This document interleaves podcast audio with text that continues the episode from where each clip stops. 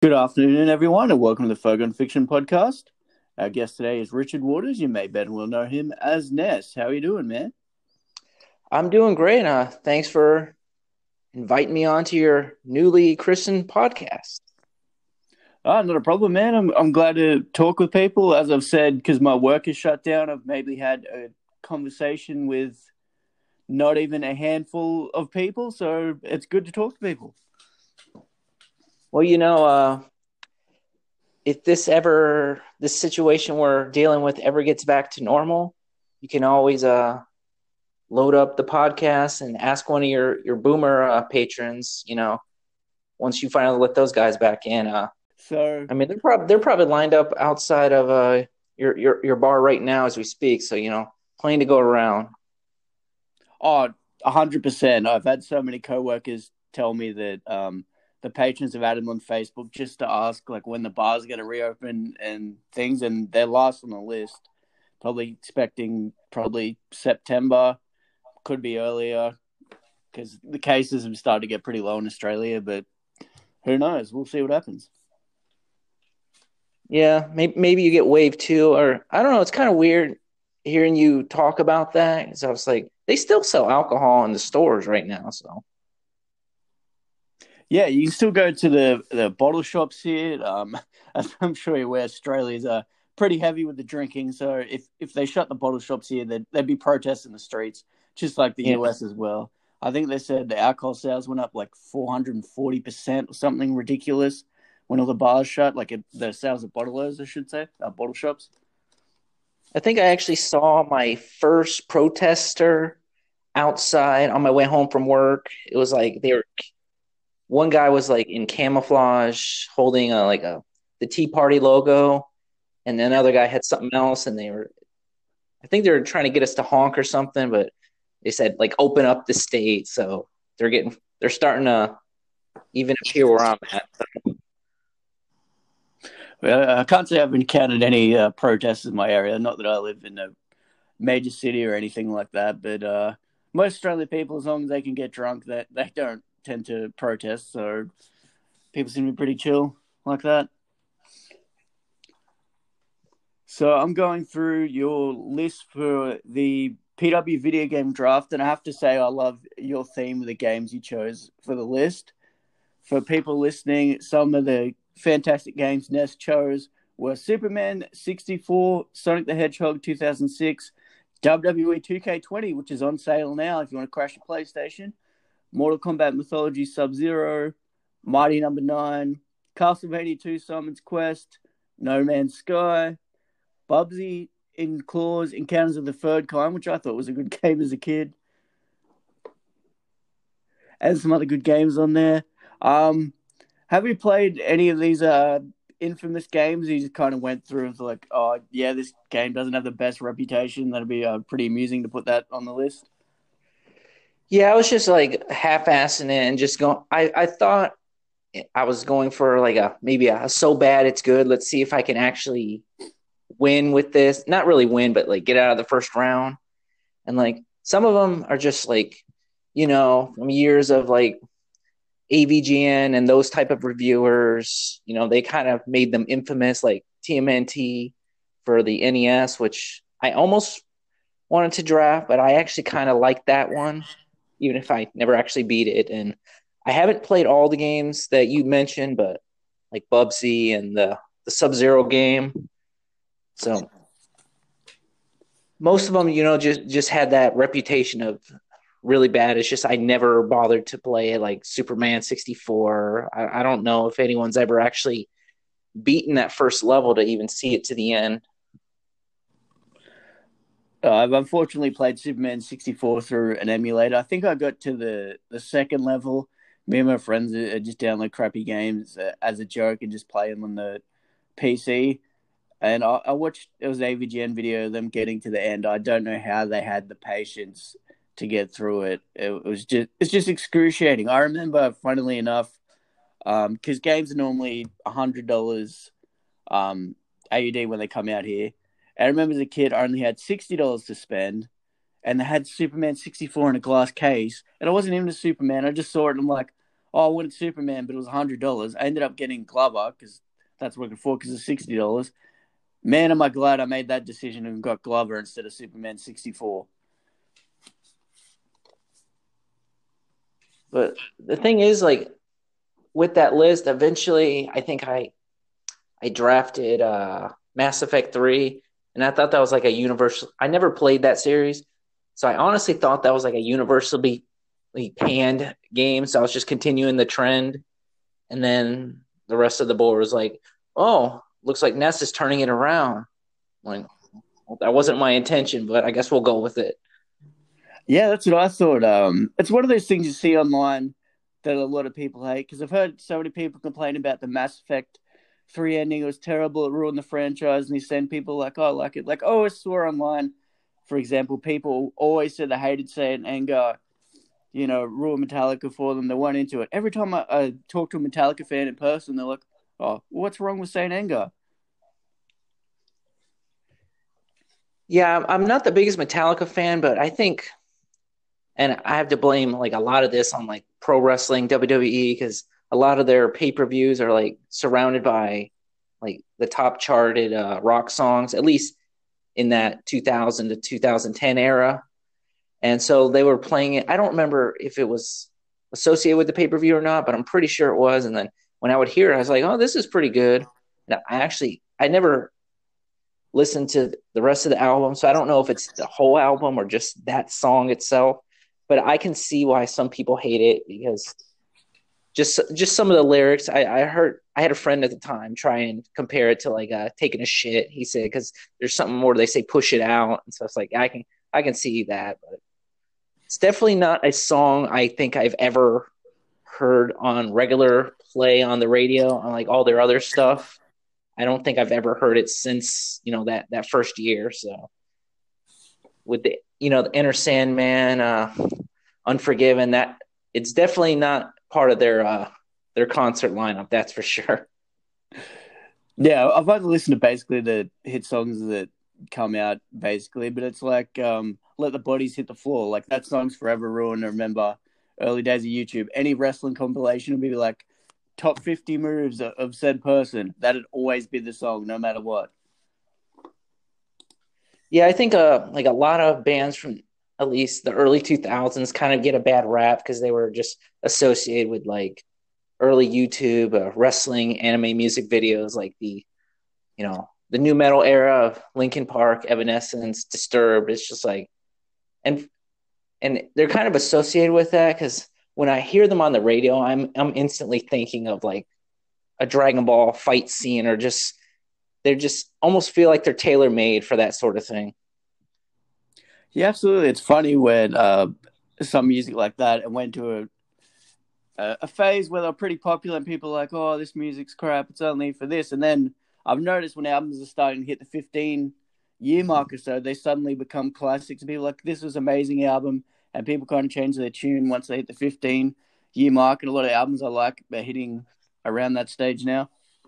Yeah, I don't know if it ever reached that point with this band, but I noticed that everyone unanimous, and I'm not talking about Nickelback, but that's another one kind of in the theme. But I noticed everyone completely shits all over, Limp Bizkit when everyone loved them seemingly back in the day.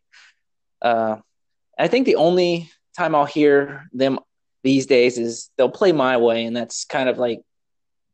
Wrestling fans love it because of its association with WrestleMania 17. It's like they say that's the greatest hype video of all time, and I might hear break stuff on the radio, but other than that, like if you had like a CD collection and someone's visiting your house and they see like Limp Bizkit, they'll like judge you for this. Like, really, dude, Limp Bizkit? But I just remember, I think I was either in middle school or just starting high school, and like. Everyone was like obsessed with them, and then like turn of the century, and then just everyone's like, "Yeah, Limp Bizkit's crap." Yeah, I remember. I think it would have been 10 when Rolling came out, and that was on the video hit show, just constantly, always overplayed. People were like, "Oh, this is amazing." Then, as you said, a few years go by, and like Limp Bizkit are crap now. It's just funny how people seem to have like a very short-term memory. I'm like, no, this band was actually all right. And then, as I said, we're like, we'll see how old their first album gets, and then it'll be released. Oh, this is a classic album of the 2000s.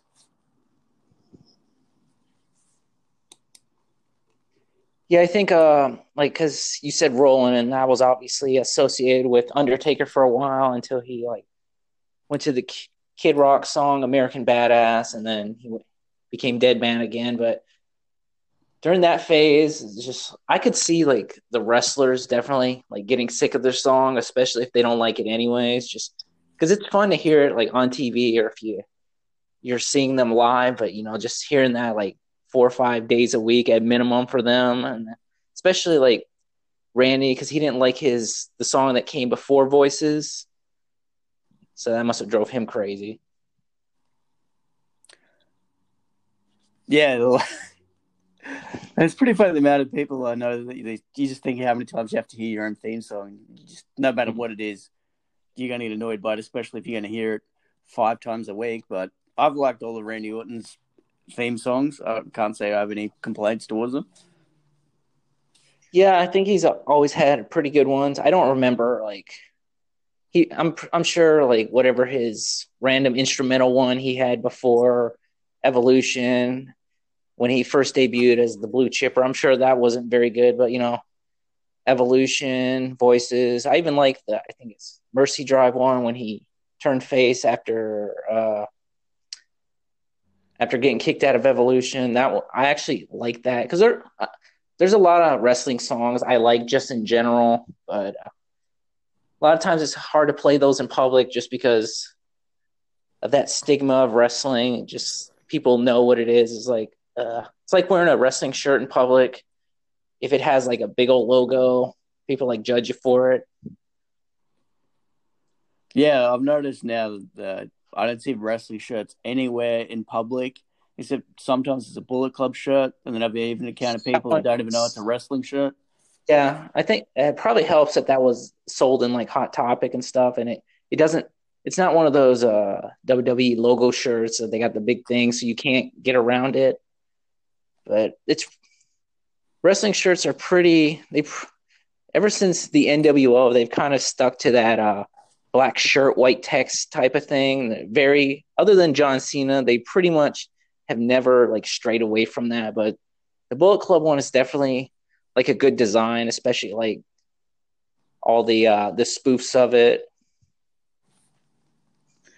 Yeah, exactly. And not only that, obviously they have cheaper deals and so forth in the WWE, but NWO shirts and the Bullet Club shirts, you normally pay per color. So if you're only paying for the one white color and a black t-shirt, that's going to be really cheap.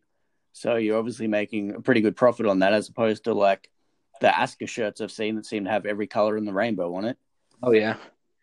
And I think the only time I really see wrestling, every once in a while, I'll see one out in public. And the only reason I know it is just because I recognize it. I think I've seen a Seth Rollins one. And when NXT was first becoming a big thing, I remember seeing one of those shirts. But other than that, unless you're waiting in line to get into the arena at a wrestling show, I really don't see them too often. But wrestling is I don't know. I didn't start following it intently until the Attitude Era. So I don't know during the New Generation era if it was just so the fans were just so low as far as the population is concerned, but. Right now, even before the Corona stuff where they're having empty arena stuff with the ratings in the toilet, but I don't know, the past 10 years, it seems it's just been the lowest amount of fan interest of all time, at least since I've been following it. Oh, definitely. There's so many people I have a conversation with of all ages that will just tell me, I started watching wrestling in about 2002. So certain people say they did watch it at some point of time, but they haven't watched in 10, 20 years. They'll maybe know Undertaker, Triple H, and that's about it. And a few people are still wrestling. But meanwhile, encountering a current fan is very rare, at least in my era. Yeah. I think a lot, because you don't really meet people that are new fans, because it seems they're not really making new fans. And when you when people learn you're a wrestling guy or you like wrestling, when you talk about it, I've made the mistake, like a job I had, like we started talking about like Brock Lesnar, and then he mentioned like wrestling moves, like the octopus stretch and things like that. And so it's like, oh, he must be a fan like me. So I open up a little bit. He's like, oh no, I remember it from back in the day. And this was before Brock came back and like, what was it? 2014 or whenever it was after UFC. So he was like, it was during his first run that this guy was a fan. So it's like,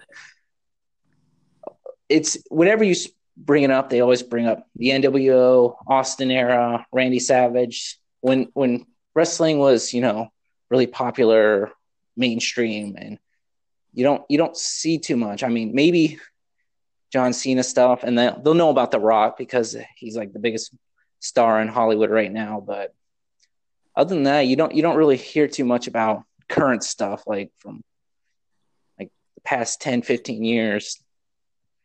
Maybe like they might talk about it around Mania time, but you don't really hear too much about, you know, new stars. Yeah, the funniest thing I've had with customers that are baby boomers is they mentioned they had Australian wrestling, which is also called WCW, and they go real old school. They're like, oh, I remember Killer Kowalski and the Claw and this really old school stuff that I've maybe only seen a little bit of. There's one guy that comes to the club and always mentions it to me. I'm like, wow, that's in reverse. It's going way before my time. That there's maybe some clips that in black and white, and people tell me, oh, when I watched it back in my day, it was real. I'm like, oh, yeah. I hate to break it to you.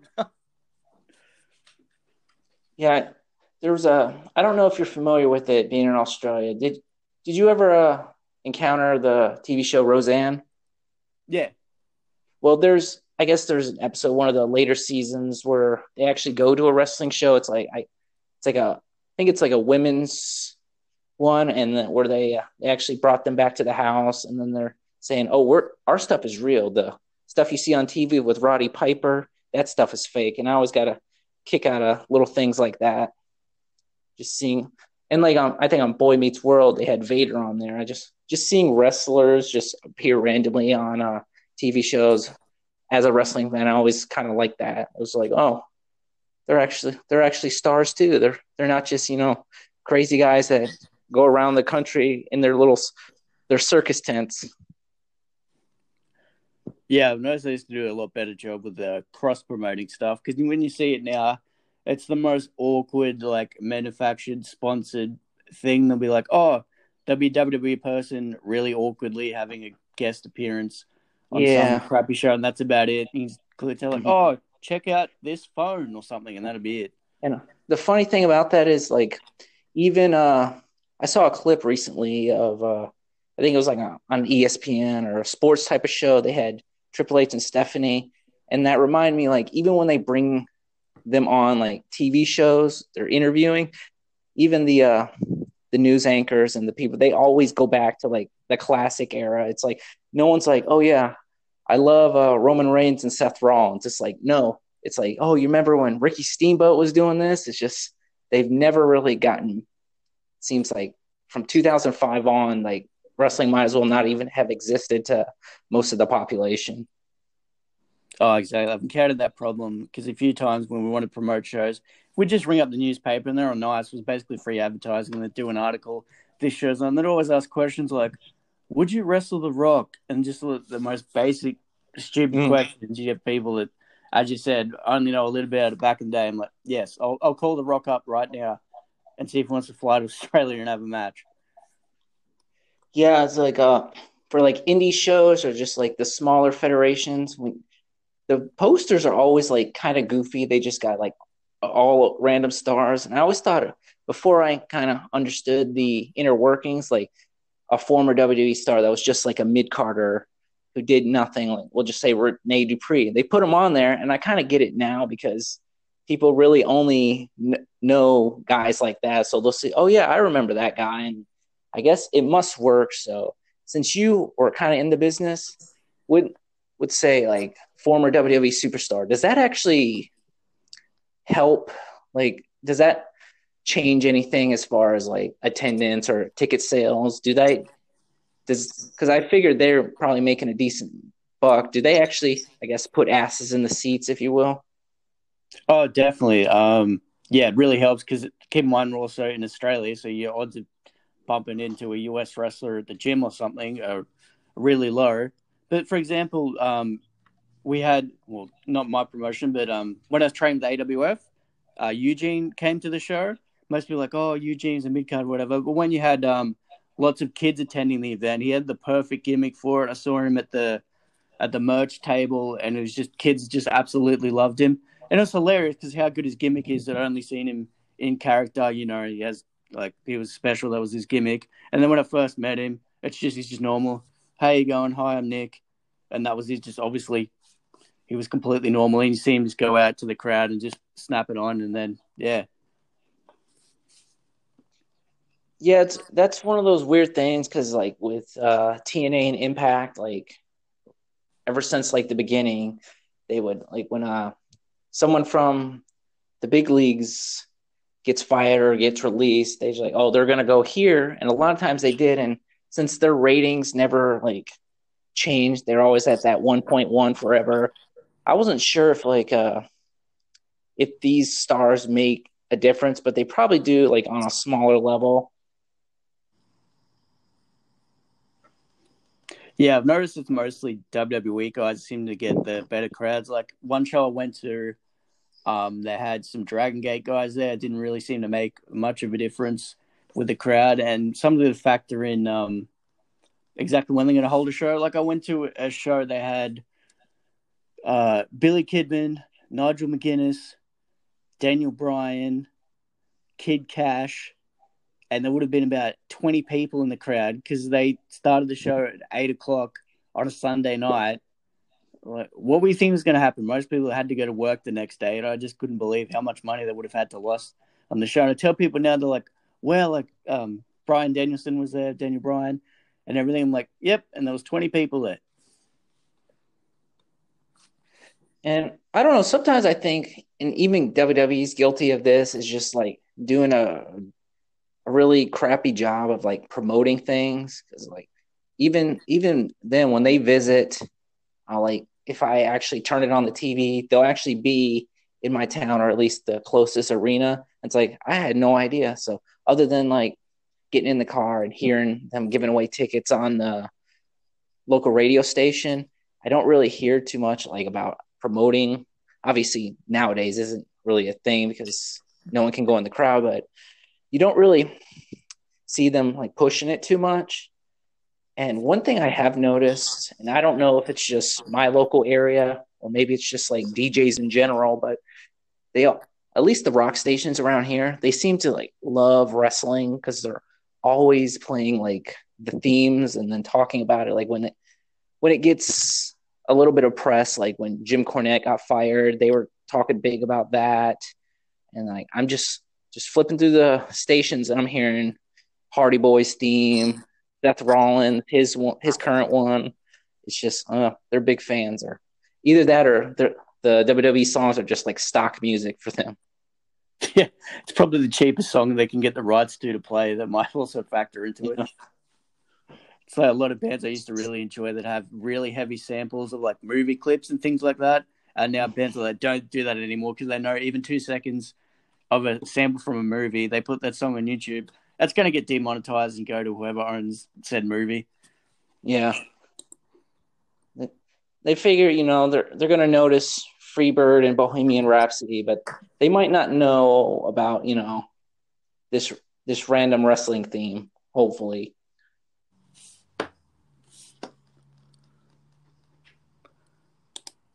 So back to music, have you been to many live concert sort of thing? Like, obviously not recently because you can't go, but is there any band you've checked out in person you really enjoyed?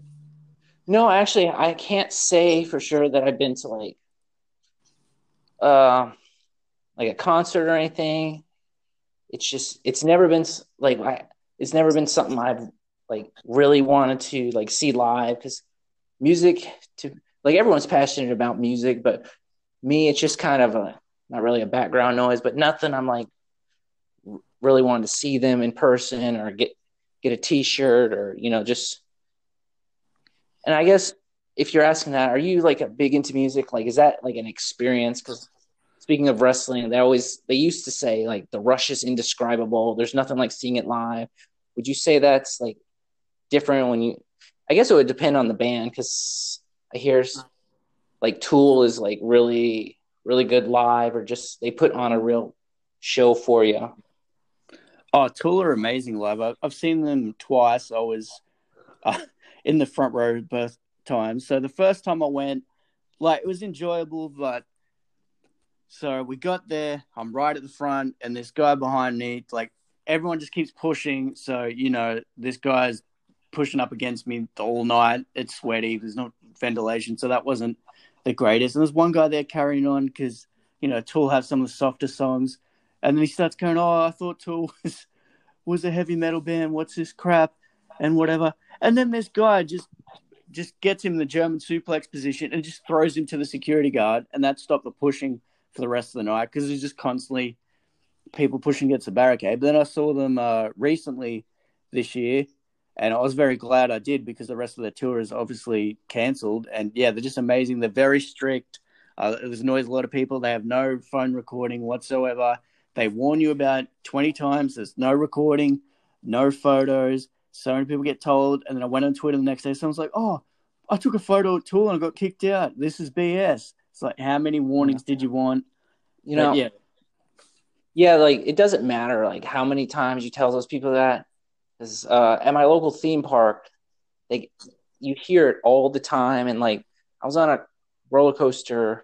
We were going up the lift hill, like, right at the beginning. Some dude had his phone out, and they must have cameras all over because that thing came to a halt and made him put it away. It's like, and then, you know, the rest of the people in the back is like, well, maybe if some idiot would listen to the rules. It's just people are just like, it's just background noise, like Charlie Brown's teacher talking. It's like no one pays attention. It's just like we got our own thing, and it's kind of hard, you know, because there's. You're so attached to it, and it's so integrated as our way of life that, you know, people don't want to hear it out. That's for them, not me. Yeah, I've had that experience as well. Going to theme parks, there's one ride, one of those like giant drop rides, you know, just takes you up and then you just drop. There's a guy with a hat and thongs on, like flip flops. He's like, oh, why can't I take them on? And I'm just thinking, because of gravity, you're not going to see them again. Like, how do you not get that? Like your hat's gonna fly off, your flip flops are gonna fly off. You're not gonna get them back. I think I was on one of those drop towers recently, and as they're setting us all in, checking the seatbelts, there's like an old man with like he had like everything, like a cane, all this stuff. One of the attendants came up to him. It's like, I can take that for you, sir. And his response was, "No, I'm okay." As if they're just gonna let you go up there with all that, you know, 300 feet in the air. Wow. Like they're just, oh, we're just trying to help you out. No, they're trying to, you know, be safe about this. It's just ridiculous. So the theme park's pretty good in your area because the only theme park really, there's two theme parks in New South Wales. There's Luna Park in Sydney, which is okay. It just has the basic rides, and we have Wet n Wild, which is just like a water park, but all the big three theme parks are in the Gold Coast. We have Movie World, Dream World, and there's another Wet n Wild up there. But if you want to go to a good theme park, you got to travel interstate. So how are the theme parks in your area? There's two biggish ones in my state. I mean, they're not like Universal, Disney World big, but like they got sizable coasters. Like there is one I can actually kind of see from my balcony because I'm on like third floor over here. I'm only like a few lights away from the actual park, but they have that drop tower, and they have an Eiffel Tower looking thing, and they just built a new 300-foot giga coaster, and I can actually see the top of the lift hill from my balcony if I look out. And then there's another one about 4 hours away. That one's about the same size. They're pretty good, and like I was planning before all this went down to travel to another state to go, you know, just spend a few days at one. But obviously that's not happening. And I actually do follow like a lot of like coaster enthusiasts, like blogs and forums. And, you know, they're kind of delusional, like, oh, they're going to open it up any day now. It's like, well, they're barely letting us go grocery shopping and, you know, but yeah, they're going to just keep us 6 feet apart on one person per 3 rows of ride. It's like, I don't see it happening this year. So we'll see how it fares next year, but I'm just not putting my hopes up for that kind of opening up as far as the economy goes. Yeah, we've had a similar thing here because obviously a lot of people here want pubs and clubs open, and they've just announced a 3-step program. Like, step 1, this is what we want to have, and it's things like you can have 10 people at your house, and then you'll see, like, the headline would be like, Australia to open up, and people think, oh, everything's going to open up. You could go to the pub, you could have a party, you have a huge gathering, have a 500-person wedding, and then you read it, it's like, oh, you can have 10 people.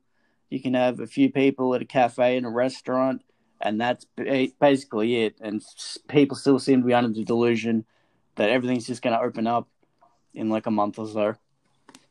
Yeah, I think like maybe Disneyland in Shanghai, I don't know if that's China or what, but where they're trying to do, I guess, like a reservation system, right?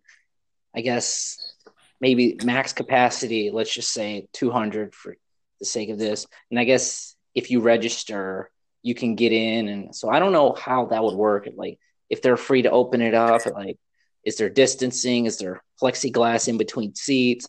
I just, because you know the parks are there to make money, so building all this stuff, and they probably still have to pay, you know, rent and utilities for having their parks, so they don't want to come at a complete loss, but it's like, is it really worth it to even open up for like a few hundred people for 12-hour days? So I don't know. Yeah, that's the thing that people keep saying about my work reopening, because I work in a huge club. Like, people choke at BW. It's just like the same old man. They imagine like one of those like old school like redneck bars you see in movies. But the thing is, even on a Monday night, because there's a restaurant there, there's a big gaming room with poker machines, like slot machines. And so we have functions and people have weddings and things. A lot of those, because I think even when it opens back up, it's going to be a maximum of 100 people per area. I think we have about 150 slot machines. So there's still going to be restrictions everywhere. And I'm kind of thinking, like, is this really going to be viable in the future? Because I think a lot of social stuff isn't going to be around for a while. It's pretty much until they find a vaccine, it's going to change a lot of things, because the whole point, like, obviously they have business meetings and stuff, but the whole point of a club is to socialize. So trying to do social distancing in a place that exists to socialize is kind of very hard. Yeah, I don't know about that, especially when depending on your local government, they want everyone wearing masks. Like, my work recently has wanted us to wear masks. So, I don't know. I see a lot of customers wearing them. It's kind of 50-50, those that do. But so I don't know. It's you got half of the, you know, the population. It's oh, it's a hoax. It's just the flu, bro. And things like that. It's well, I don't know for sure. But it's certainly not nothing. That's for sure, you know. Oh, 100%. I just don't get the people's attitude to it, especially that are elderly. I don't want it, and I'm fairly young. You see people at 70, oh, it's just the flu. I'm even then, the flu isn't the cold. So many people say, oh, I got the flu when they just had a cold. I'm still, that isn't the same thing. The flu can kill you. Yeah, I don't know. I think people just look at the flu as, just the common cold on steroids. It's just instead of sneezing, coughing, it's just a harder sneeze or something. I've never had the flu myself, so I don't know for sure, but thousands apparently die from it. I just learned that because of all this. I didn't think anyone died from the flu. I thought, most people, I thought it was just an extreme cold or something. Yeah, speaking of theme parks, before this went down, I took 2 weeks. Coronavirus is around, but they just had one case in Sydney. The biggest problem here is, even though Australia is an island, it's obviously planes flying in here, and they had a huge problem with cruise ships. And look up the Ruby Princess. It's been the pretty much biggest cause of cases in my state.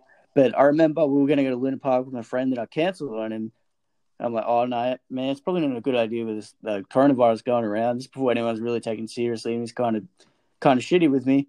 And then the day we were planning to go to Luna Park had to end up shutting anyway, because I remember even before this, I'd always tell people at work, you know, you're touching money, it's the filthiest thing in the world from people that don't wash their hands, and you dirty money. Like, wash your hands all the time. People are like, oh, yeah, just kind of not taking me seriously. And then when that came in, they're like, yeah, I should have listened to what you said. And just people just scrubbing their hands, getting rashes, how much hand sanitizer that have gone on it. So it's just interesting to see people's attitudes change from like, oh, this isn't a big deal and it's close to your area. They're like, yeah, I might just stay home.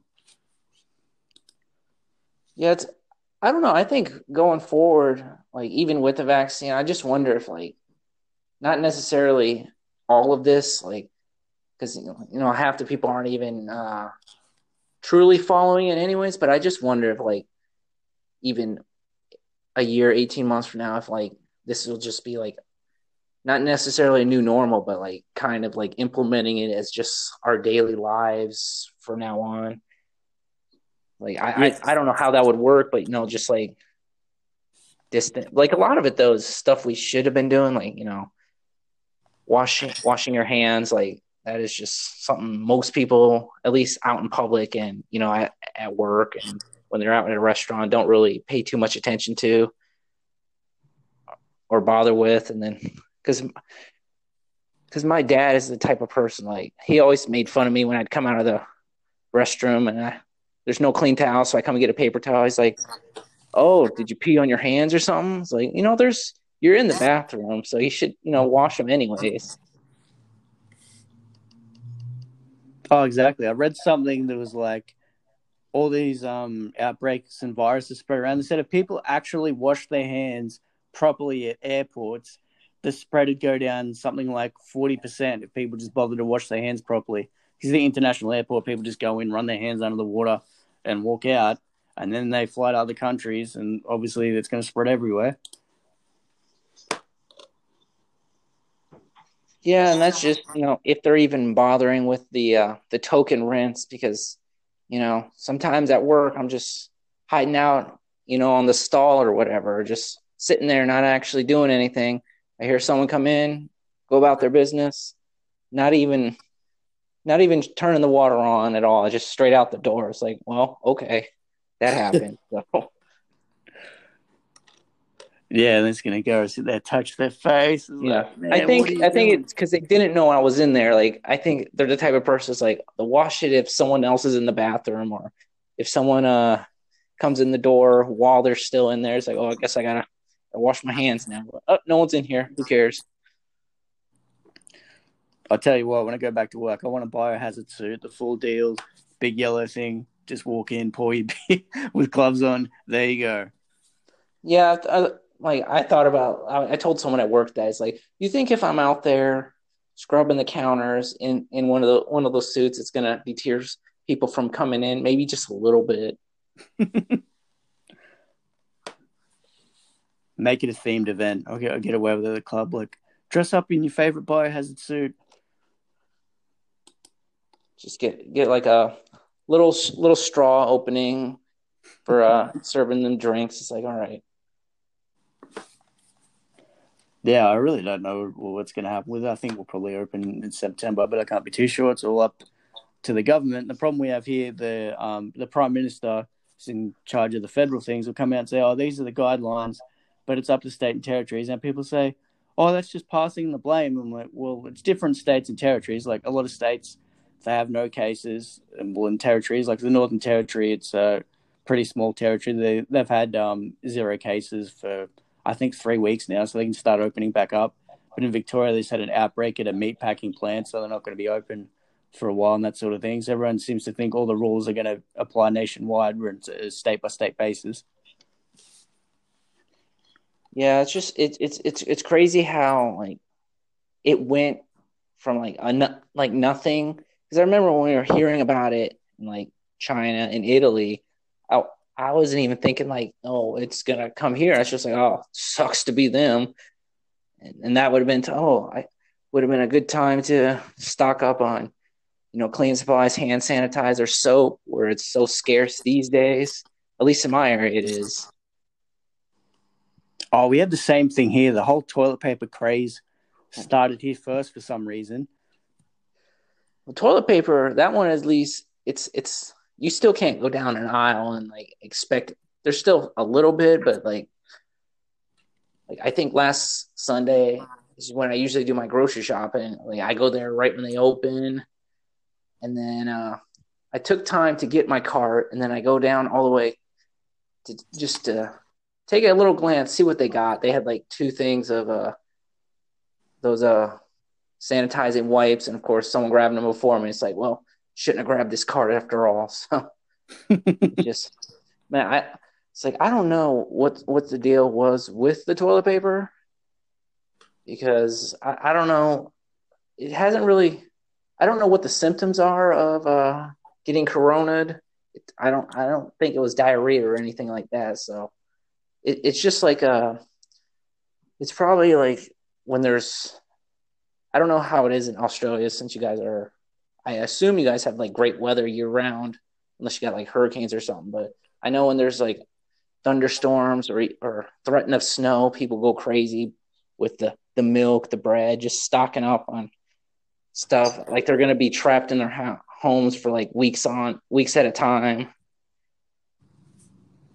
Oh, well, we've had crazy environmental stuff happen here. So had droughts, like droughts has been a common thing in Australia for ages, but it's really bad drought, really gone away. And then there was bushfires few months, and then floods, and then coronavirus. So it hasn't really let up. It went from, help the farmers out with this drought, help people out with the bushfires, and then when people wanted to rain, it just flooded, which still didn't really help people. They're like, we wanted rain, but not this much rain.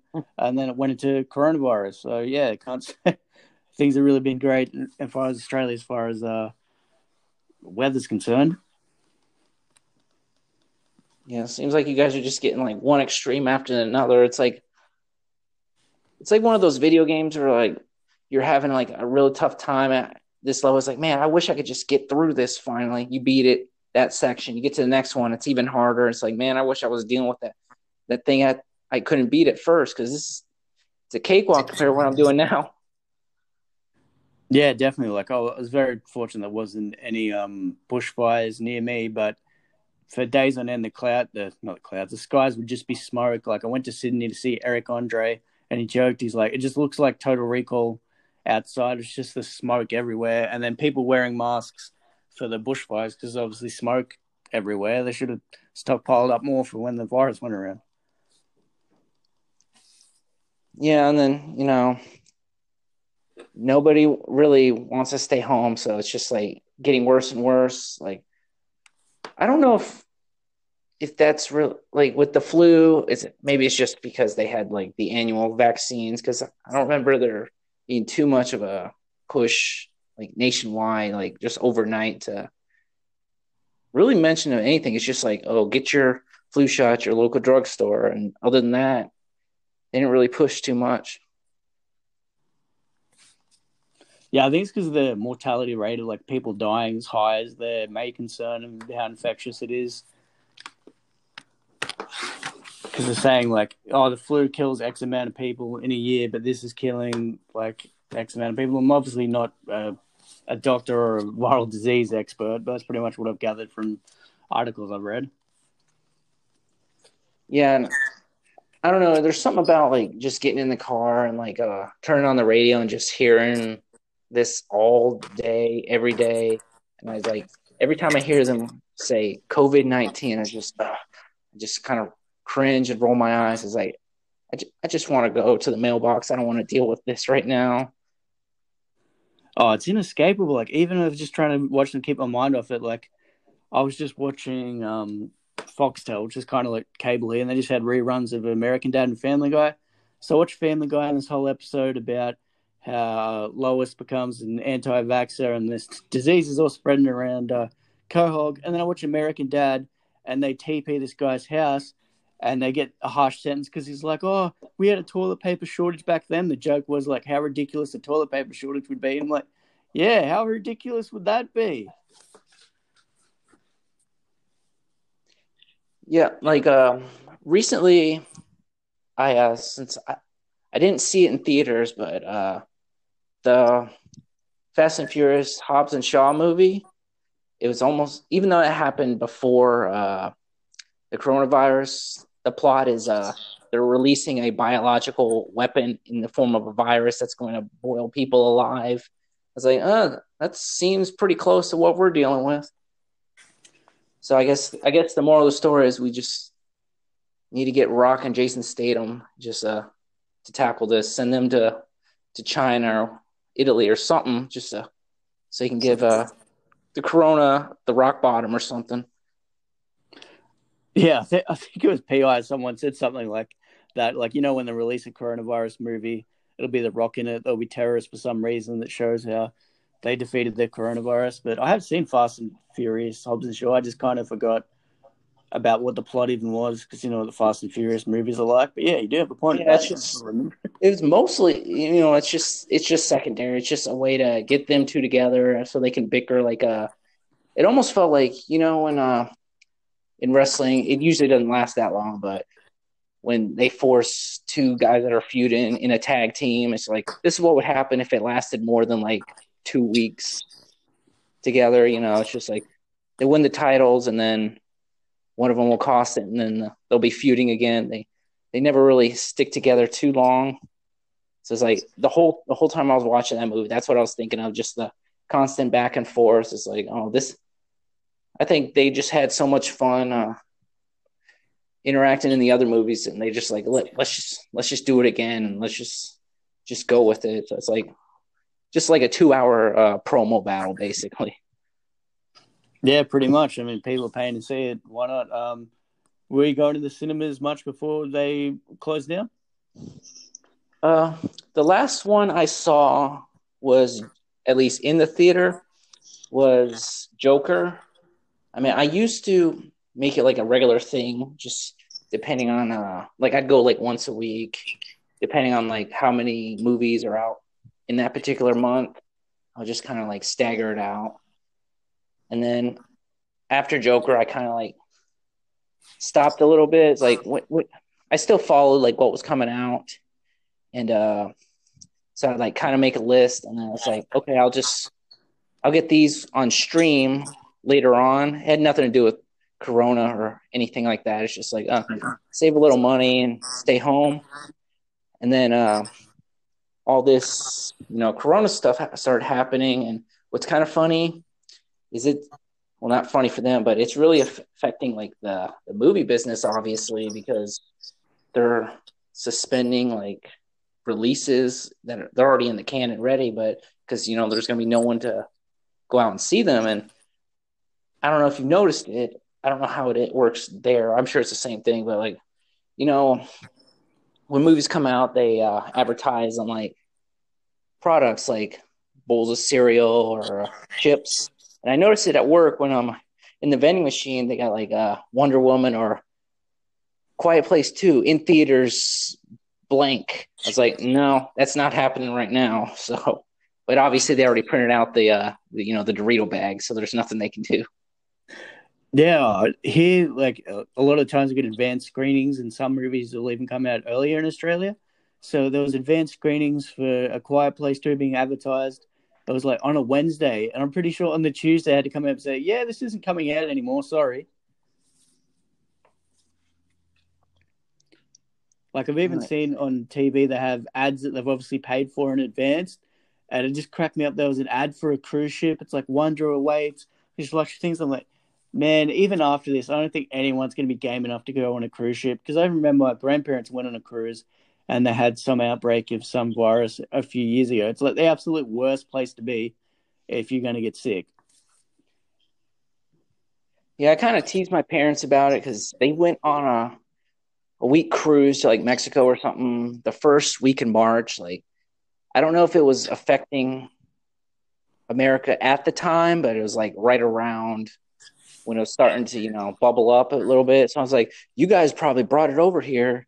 My dad's like, it's been 2 weeks. We don't got it. So, you know, I don't know if that's official or not, because, you know, you might have it, but showing no symptoms I haven't visited them really the past couple of weeks or a month or two anyways because of this. So who knows? But, you know, I still have to go to work, so I'm kind of exposed to the public, and coworkers kind of joke about it. It's like, well, if one of us got it, we all probably got it. So, and like anytime I hear like a sneeze or someone coughing, that's instantly my thought process is like, uh-oh, someone's got it. Yeah, and the same thing. Even little things like I see people still coughing into their hands. They constantly tell you, you know, coughing in the elbow. I'm like, what are you doing, man? That's a 2019 thing. Coughing in your hands isn't a thing anymore. I'm like, I had to take care of a customer and like make this handoff with him, and he wanted to do the elbow touch. It's like, well, why do we need to do that at all? Why can't you just like? It's like, thank you. That's all you need. You don't have to touch at all. Yeah, exactly. I saw two old guys do that just before work closed. They would shake hands. He's like, oh, it's a thing anymore. And he's like, we do the elbows, and they did the most awkward elbow thing. It's like. Why? Like, I noticed when they have the supermarkets now, because we have like X's at the grocery store, like you got to stand here and everything. And then I've noticed it didn't really make much difference to me when I was shopping, because I just naturally stay away from people when I was shopping anyway. Unless people goes right up to someone where they're looking at something to get like a bag of chips, I'll just wait for them to get out of the way.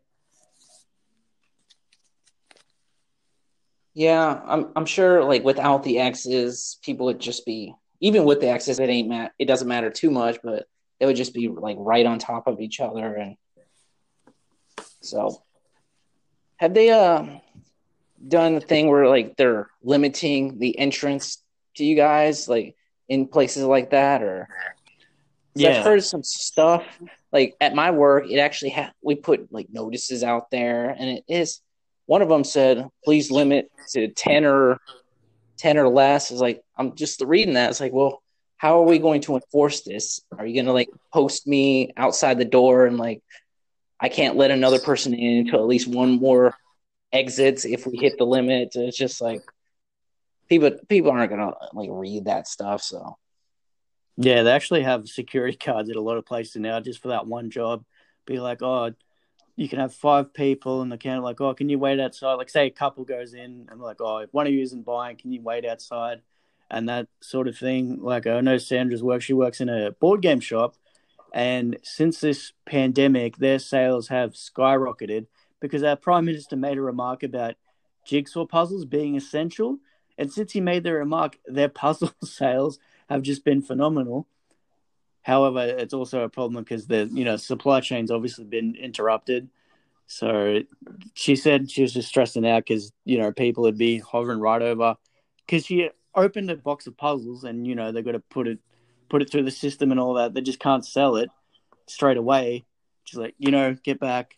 I can't sell these straight away. And, there's this virus going around. Like, give me some space. So I'm very fortunate in a position where they introduced the JobKeeper program in Australia, which works out to be about 80% of my wages, because it's more so for people where their work is still open but their shifts have been reduced. So the government pays their work to pay them, basically, but my work's just completely shut.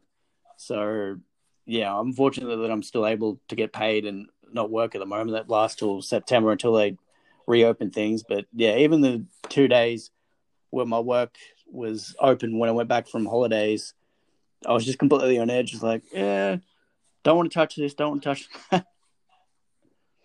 Yeah, it's kind of weird, like, seeing people, like, out and about in public, because they'll have the mask on, the gloves, and they'll do their shopping.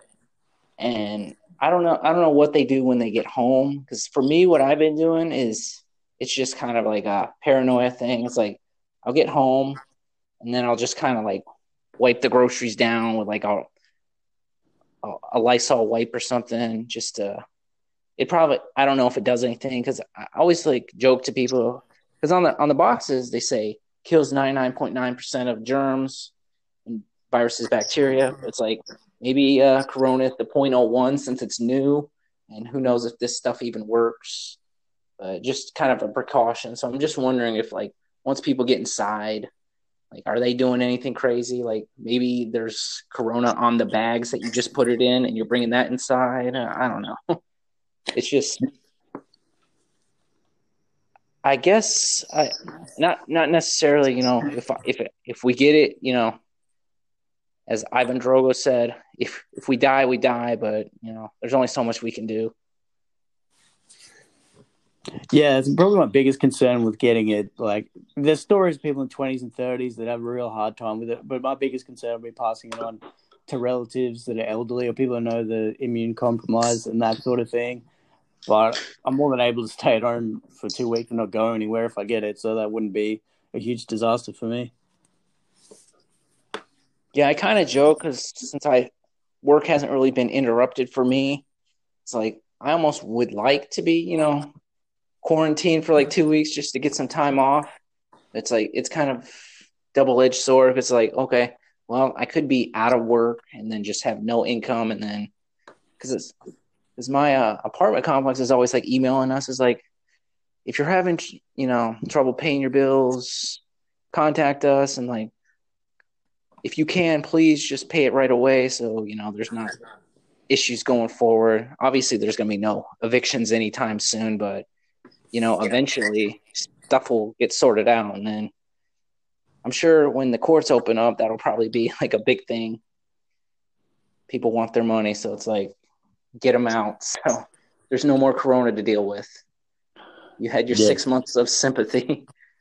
Yeah, in a weird position like that as well. So my landlord, the house I'm renting, he put it up for sale before Corona got serious. And it's getting near towards the end of my lease anyway, which is fine. I got approved for a new place. Oh, yeah, good. And then my workplace shut. And this is before they introduced the JobKeeper scheme or anything like that. So they called up and like, hey, I can't take this place. They're nice enough to give my deposit money back because I would have just saw on my pay slip club and they're like, oh yeah, obviously this workplace is shut, but now they just had showings and they were banned for a while, but like no one's buying it. So it's just the awkward thing. Like, how long do I want to ride this out? Cause I don't know what's going to happen. Cause say I signed a 12-month lease.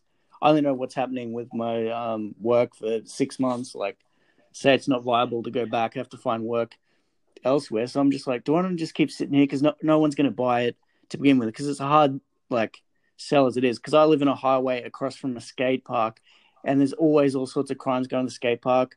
I live next door to a like display home that the landlord also owns, and people are constantly graffitiing it and smashing the windows. Even before that, like the only people that are interested in buying it are probably commercial buyers that just want the land, maybe put a shop here because it's on a highway. I can't see someone and buying it to occupy. So yeah, I'm just kind of like double-edged sword. I'm like, do I just stay here and ride it out, wait for it to sell, but they're going to have to keep having showings every week? Or I just try and move and be like, look, can I sign a 6-month lease because I don't know what's going to happen 6 months from now? Yeah, my my parents recently, they bought a plot of land and plans to build something, and then they were just going to try and sell their house.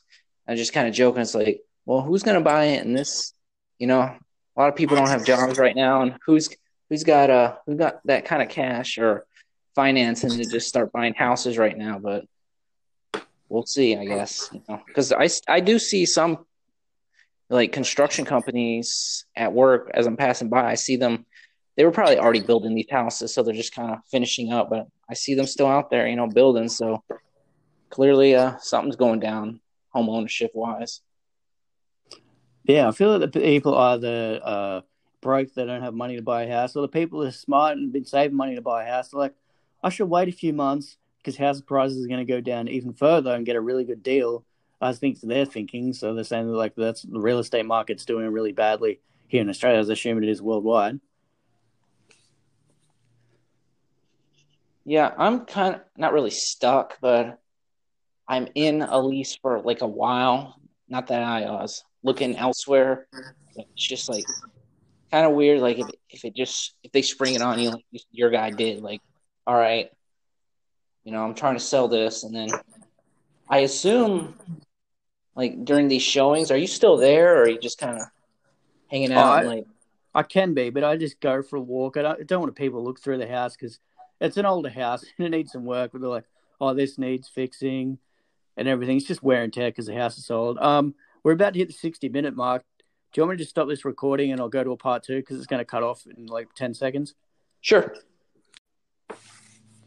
Welcome back to part two. We're talking to Richard Waters, a.k.a. Ness. we were just chatting about the real estate market out's not really doing so well at the moment. So as you were saying about your lease. Yeah, this was, I guess, back in September, and people have told me it's dumb, and maybe it is, but I actually signed a 2-year lease because it's an apartment complex, and I was pretty happy with it. But, you know, things can change, as this shows us, like, in a heartbeat. Like, I could have lost my job, and, you know, then I'd be, you know, doing that walk of shame. It's like, well, here's my 60-day notice. I hope I can afford it until then. And then I don't know what I would do at that point. Like, maybe move back in with the parents or see if I can find something else. But yeah, I know what you mean, because it pretty much just happened overnight. Like, I remember I worked Friday, Saturday. I was meant to work Sunday, Monday, Tuesday. I was getting ready for work, and I just saw a throat and started coughing. Like, oh no. I'm like, I had to call in to work a short notice, but I'm like, I'm sure they'll understand. They're like, yeah, that's fine. There's not many people here. Anyway, so I didn't get to work that night. And then later that night, they're like, oh, all the bars are shut tomorrow and clubs. So people are just pretty much out of work overnight. And just seeing the lines at Centrelink, which is like a welfare services place, they're just showing lines of like the Great Depression, because people are saying, oh, I had $10 left. So I was going to be in a job, and then overnight their workplace is closed, and there was just lines, streets to streets, with like people 1.5 meters apart.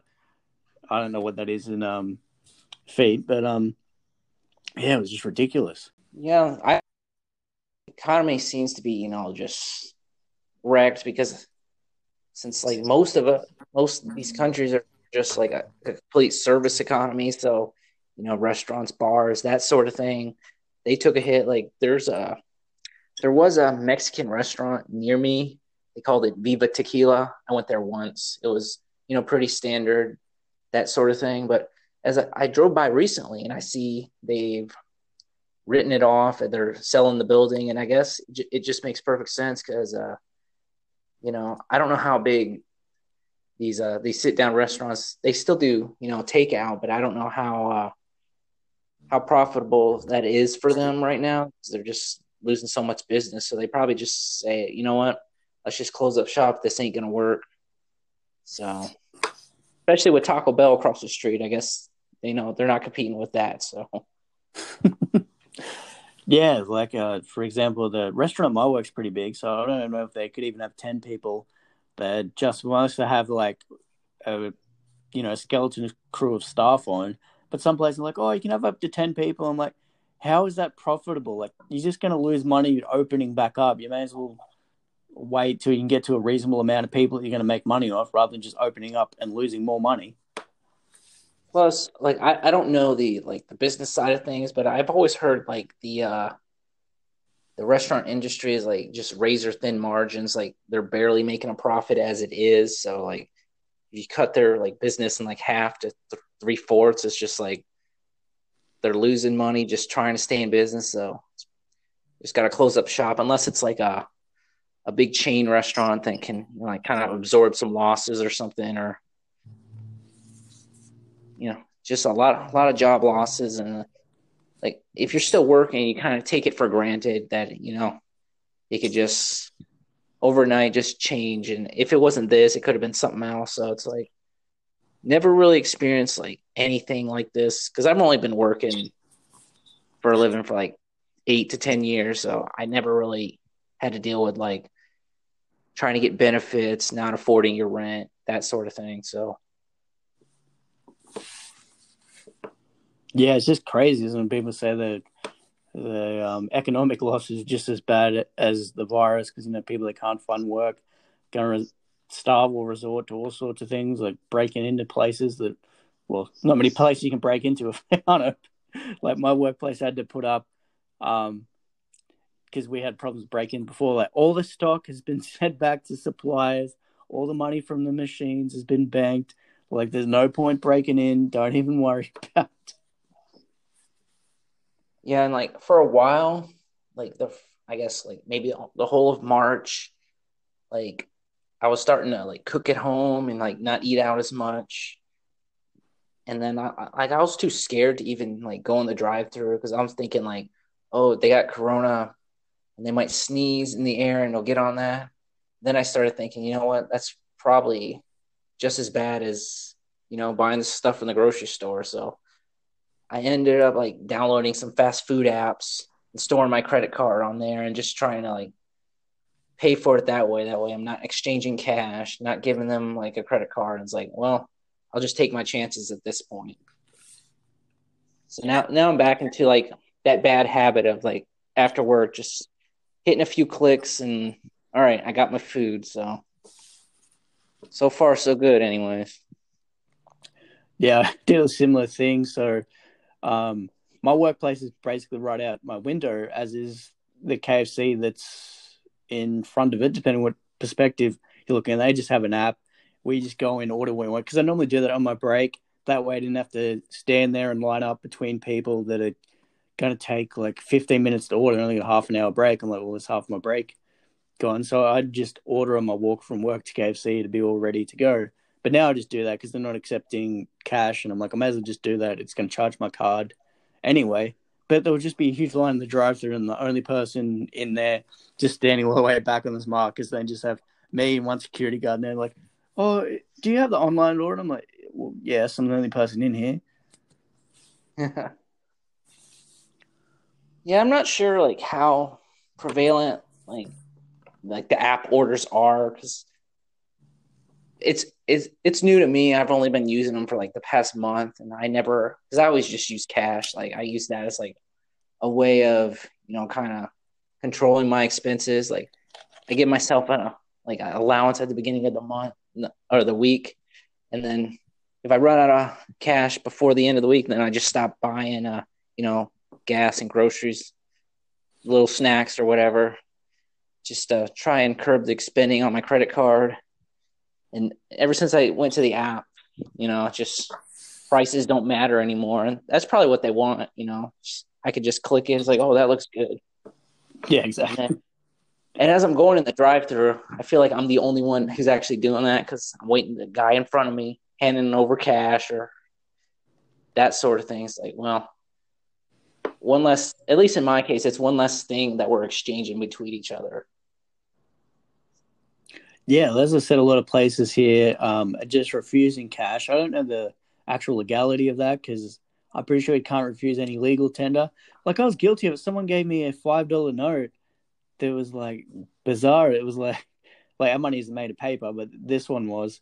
I'm like, what is that? I'm like, I can't accept this. So I gave it back to him. He's like, oh, okay. And then I looked it up. I'm like, no, that was legal tender. I had to accept that, even though we had an automatic money counting machine.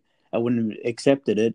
But I went to New York City for 2 weeks, but I pretty much pay card for everything as it is. But I found in the US paying cash for everything was much easier, because, for example, we don't have tipping here. So when you're in a restaurant, you don't have to worry about that.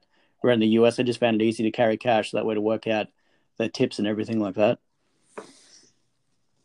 It's kind of interesting you say that, because I've always felt like for a lot of people, I mean, maybe it's different in New York City versus like just regular suburbs where I live, but like just having cash, people we're heading towards more like a cashless society anyway, just everyone using credit and like apps and Google Pay and that sort of thing. It's like, I always felt like the odd man out carrying cash around, but like, if I went to like a sit down restaurant, just because, you know, the American tipping thing, I always like to carry the cash with me, because I don't want like a waiter walking away with my credit card, you know, doing some nefarious charges or just jotting it down. So I always leave the cash down. And I have noticed that as far as like the tipping is concerned, like if I give them whatever, and then they come back with change. Now, if it's me, and let's say the change is $5, they'll come back with a $5 instead of like 5 ones. I'm like, what are you trying to do, dude? And I always usually have singles on me. So I don't know if they're hoping they'll get that 5 is just laziness, or since it's the only, you know, change I supposedly have. So that's definitely something I hate about, not in fast food, obviously, but, you know, just sit down restaurant, the tipping culture in America. Like, since you guys don't have it, is the price reflected in like the food, or is it just a case of they're just paid like a regular wage, so it's not an issue? Things are a bit dear here, especially when you consider the conversion rate at the moment, which even still isn't that great. But yeah, things are a bit dearer, not astronomically dearer, but yeah, they just paid a decent wage. But I noticed the service was a lot better in the US. Well, until at other places where they realized myself and Sandra were Australian, they're like, oh, these idiots don't know how to tip. And they just kind of really wouldn't bother with the service. I'm like, oh, well, I actually don't understand how the tipping system works. But yeah they just hear the accent. They're like, oh, they don't know. And then it's like, I've seen videos online where it's like, people are like joking about it. It's like, oh, we know how the tipping system works, but we just don't, because you're going to assume we don't know how it works anyway. So joke's on you. Yeah, pretty much. Yeah, the most awkward thing was a bathroom attendant. I've never seen a bathroom attendant before in my life. So I'm like, oh, hold on, man, I'll get a dollar note. That's one thing I loved about the US here for $1. Like, we just have $1 coins, which is just incredibly annoying. I'd much rather $1 notes. Not that I carry much cash anyway, but I just hate carrying coins. I'd much rather have notes. Yeah, the only time with like coins for me is like I keep them in the cup holder in the car. So like when I break a dollar, I just dump it in there, and then all I end up doing is like taking them when I'm going to work. Like I'll go to the car during my break. All right, let's see if I have enough for this soda, and then just exchange it that way. But yeah, I would much prefer just all bills or something. It's just kind of weird because I think in like, I don't know if did Japan have both, because I know when I'm watching like anime or something, I see them dealing with like change and they'll have it in like this little pocket purse or something. It's like, it's kind of weird to have just nothing but, you know, coins for a living. Yeah, that's a good point. I know a few people that went to Japan. I'll have to ask them. Of course, it could just be, you know, like no fictional for the show, and not necessarily like Japan in general. So, yeah, it's pretty funny when I was in the US. It's just a lot of things are like, we both speak English, but like the words and measurements for a lot of things, like here a standard order, like a large, well, like a standard Coca-Cola bottle drink, you'd ask for a 600 ml Coke. Me not thinking, obviously, guys done it millimeters over there. I just went, I'm like, can I have 600 ml Coke? And the guy's just looking at me like from another planet. I'm like, oh, right, hold on. Let me find out what that is in ounces, and I'll get back to you.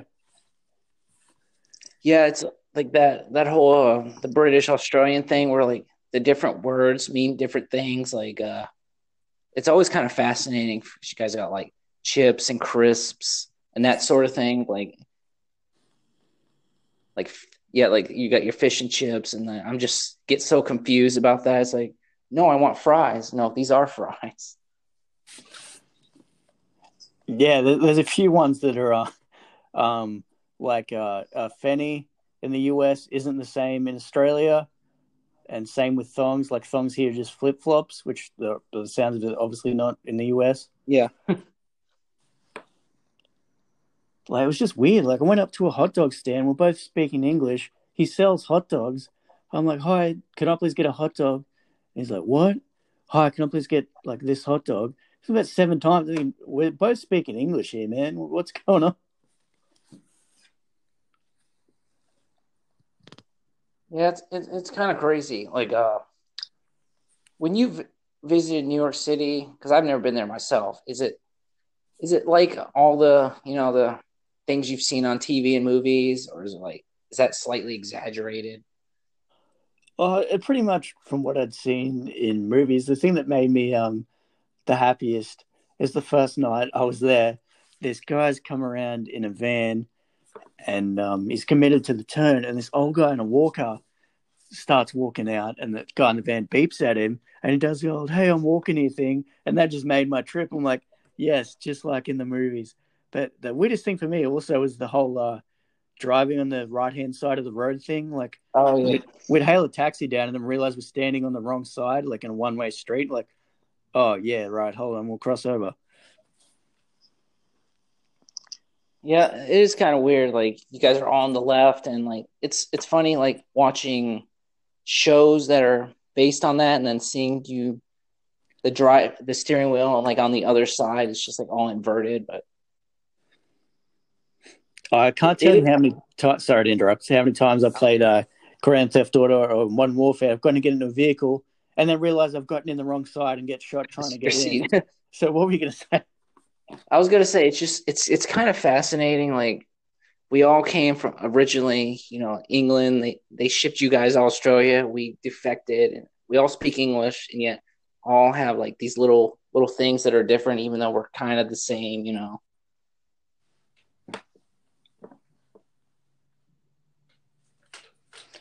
Yeah, definitely. It's those little differences. And it's, of course, everyone else in the world is on the metric system, except for America. Yeah, the spelling of words is the biggest thing, because at one point in time we had Microsoft Word here. There was no way to change it to UK English. So say I'd write colour with a U, it'd come up, that is incorrect. So some people get in trouble at school because they just use Microsoft Word, use the autocorrect, and autocorrect everything to US spelling. The teachers would be like, yeah, this isn't spelled correctly here. I guess they had to change it just to justify. It's like, well, no, this has to be the correct, you know, version. We're number one after all. So, like with accents, a lot of things make sense. Like, mother is M-O, so mum, like M-O-M makes sense. Even though Australian accents, it's M-U-M, and that's what it sounds like when I say it. It's hard to say like mum with an O with my accent, but things like that I can understand. Like, makes sense. Other things I'm like, like I can see kind of where how the accent is changed and taken the spellings out of certain words. But things like Ring of Honor, like I just write Ring of Honor how it's spelled in the US because that's what the company's called. It's an American company, so I just keep it that way. Mm-hmm.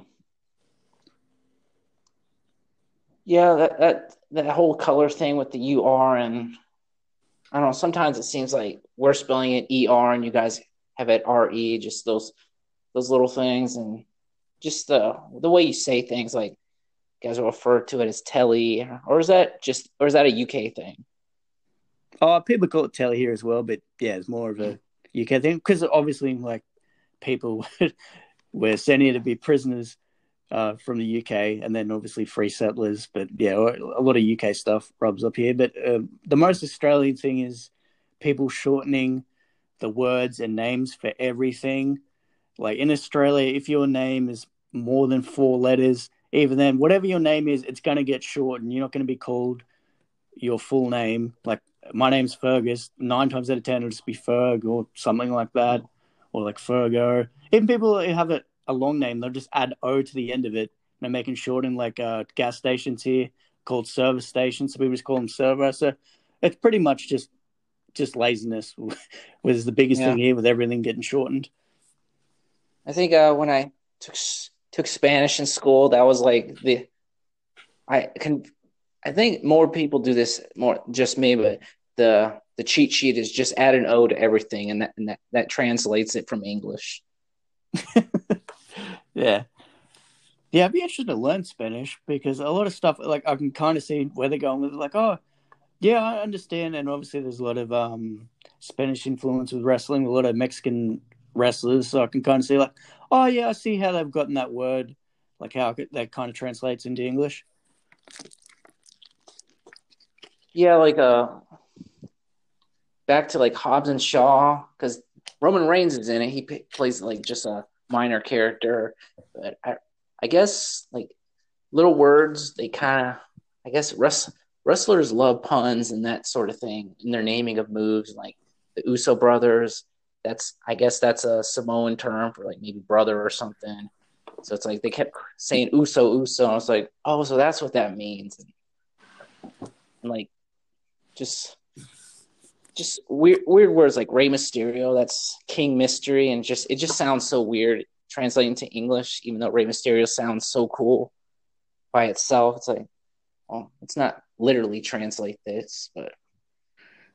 Yeah, it seems to other language, like Rikishi is just wrestler in Japanese, I'm pretty sure, and things like that just sound ridiculous translated. Even like Yokozuna, I don't know what that exactly means. It's like top sumo guy, or that's his title, but just hearing it like in the mid 90s just sounded like so mysterious and like a final boss or something.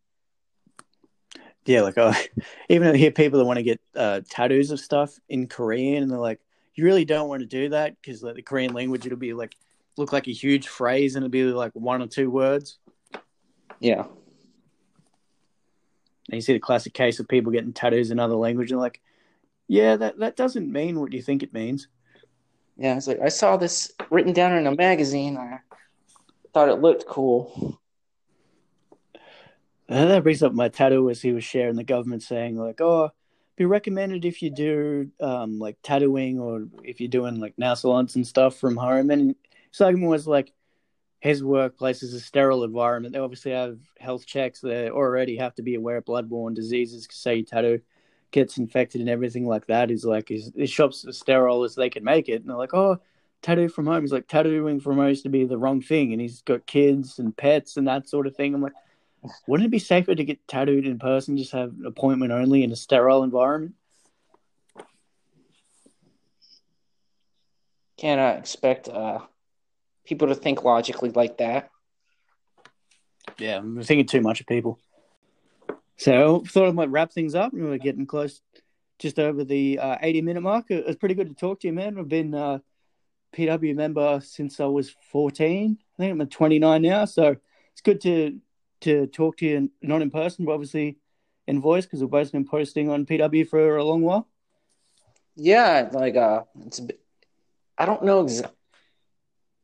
When you say you were 14, do you remember what year that was? 2005. Okay, that's about around when I joined PW. Maybe it's just like a lurker at that point, but I don't know if I knew you as a poster then, because I think you've had different usernames until you went on system. I think the first time I knew of you was like, I don't know if you remember this, but it was like one of the PW offshoots, like the sister forums they ended up making where people try and, I don't know what the goal was there, but just like. Oh, down on Main Street. Yeah, that's the one. I mean, there was a few, but that I remember seeing that. It's just, you know, a group, not everyone goes to the offshoot or whatever, but that's the first time I think I recall system.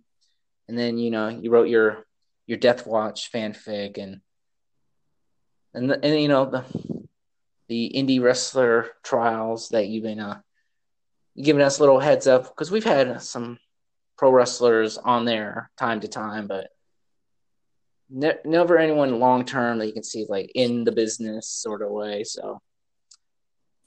Yeah, I've noticed a lot of people who, like, you can kind of tell when they talk about, like, really serious stuff, like work rate or whatever, they were kind of bullshit. And then you encountered posters like Balls, who just had ridiculous stories about, like, a midget whispering in his ear that she was wet and that sort of thing. I'm like, yeah, that way I can tell that person's actually a wrestler, because 90% of your day isn't wrestling. It's setting up and just waiting. So the more interesting stories are, like, because you got to think, like, you have a 10-minute match. You've probably been at the building for, like, 12 hours. That was, like, the very short part of your day. So you find more interest in the stuff that happens outside of the ring. Yeah, it's definitely a different perspective than just watching it on TV where, like, they would show up, like, 20 minutes before their match is scheduled. Like, that's not how it works, at least at that level, you know, setting up the ring, doing security, that sort of thing. So it's just, like, it's always interesting, because I do remember Balls on there, and then his little stories, and I think he was on Jerry Springer once too. So yeah, it was I was gonna say it's good to talk to you. Finally, get that voice to person, which is it's always like jarring when I hear someone that you've seen that you've spoken to online for like years, and then you hear a voice, because like this whole time you have like you built it up in your head, like all right. When I read this person's post, this is what I'm thinking of. And then you hear it's like, well, that's not what I had in mind. Yeah, definitely. Listen to PI's podcast. I don't know what voice I was expecting, but it wasn't that. I'm like, man, I love PI's voice. Yeah, something like I was thinking something like soft-spoken, just like really calm. I mean, it still is calming voice, but it's like it's one of those, yeah, radio voice. You just expect it, like – just to hear it on the news or something, it's like okay, that's exactly what he's supposed to be. Yeah, as we're saying, like I really enjoyed that podcast. It was good to listen to. I know how P-Dad has the over the 60-minute mark. He must have the Joe Rogan plug, because anytime I go over the 59 minutes, 59 seconds, just cuts out of me. So he obviously has the inside plug to record longer. He must he's got that premium hookup or something. So he must work for the radio industry. That's why he knows a thing or two. So maybe this whole time he's been, creating a persona. It is a wrestling board after all. So he needs to get the sponsorship deals. Like, use the promo code PDAR10 for 10% off your voucher at Taco Bell or something, and take off at PW sponsorships. Yeah, when all the wrestlers were on Podcast One, they all had like the exact same ones, Legal Zoom, and then they try to shill it to you, but try and throw it into like an actual topic, and it just takes you out of it with the what was it, Yamaha or whatever the state company was for Jericho. Yeah. Oh, it was so bad, man, to be like, oh, it's been good talking to you. It's been a nice evening. Like that nice evening I had at Omaha Steaks the other day. It's like, fuck off, man. We didn't get Omaha Steaks the other day. You're not fooling anyone. It just takes you completely out of it. There's a local radio DJ. He's always going off about getting LASIK surgery. And it's like, nah, I'm not buying what you're selling, dude. And I think I'll wrap it up as that and start doing some other stuff. So as I said, it was very good to talk to you. Thank you for being my guest, man. I've been speaking with Richard Waters. You may know him as Ness from the PW Boards, man. Thanks for coming on the podcast. All right. Thanks for having me.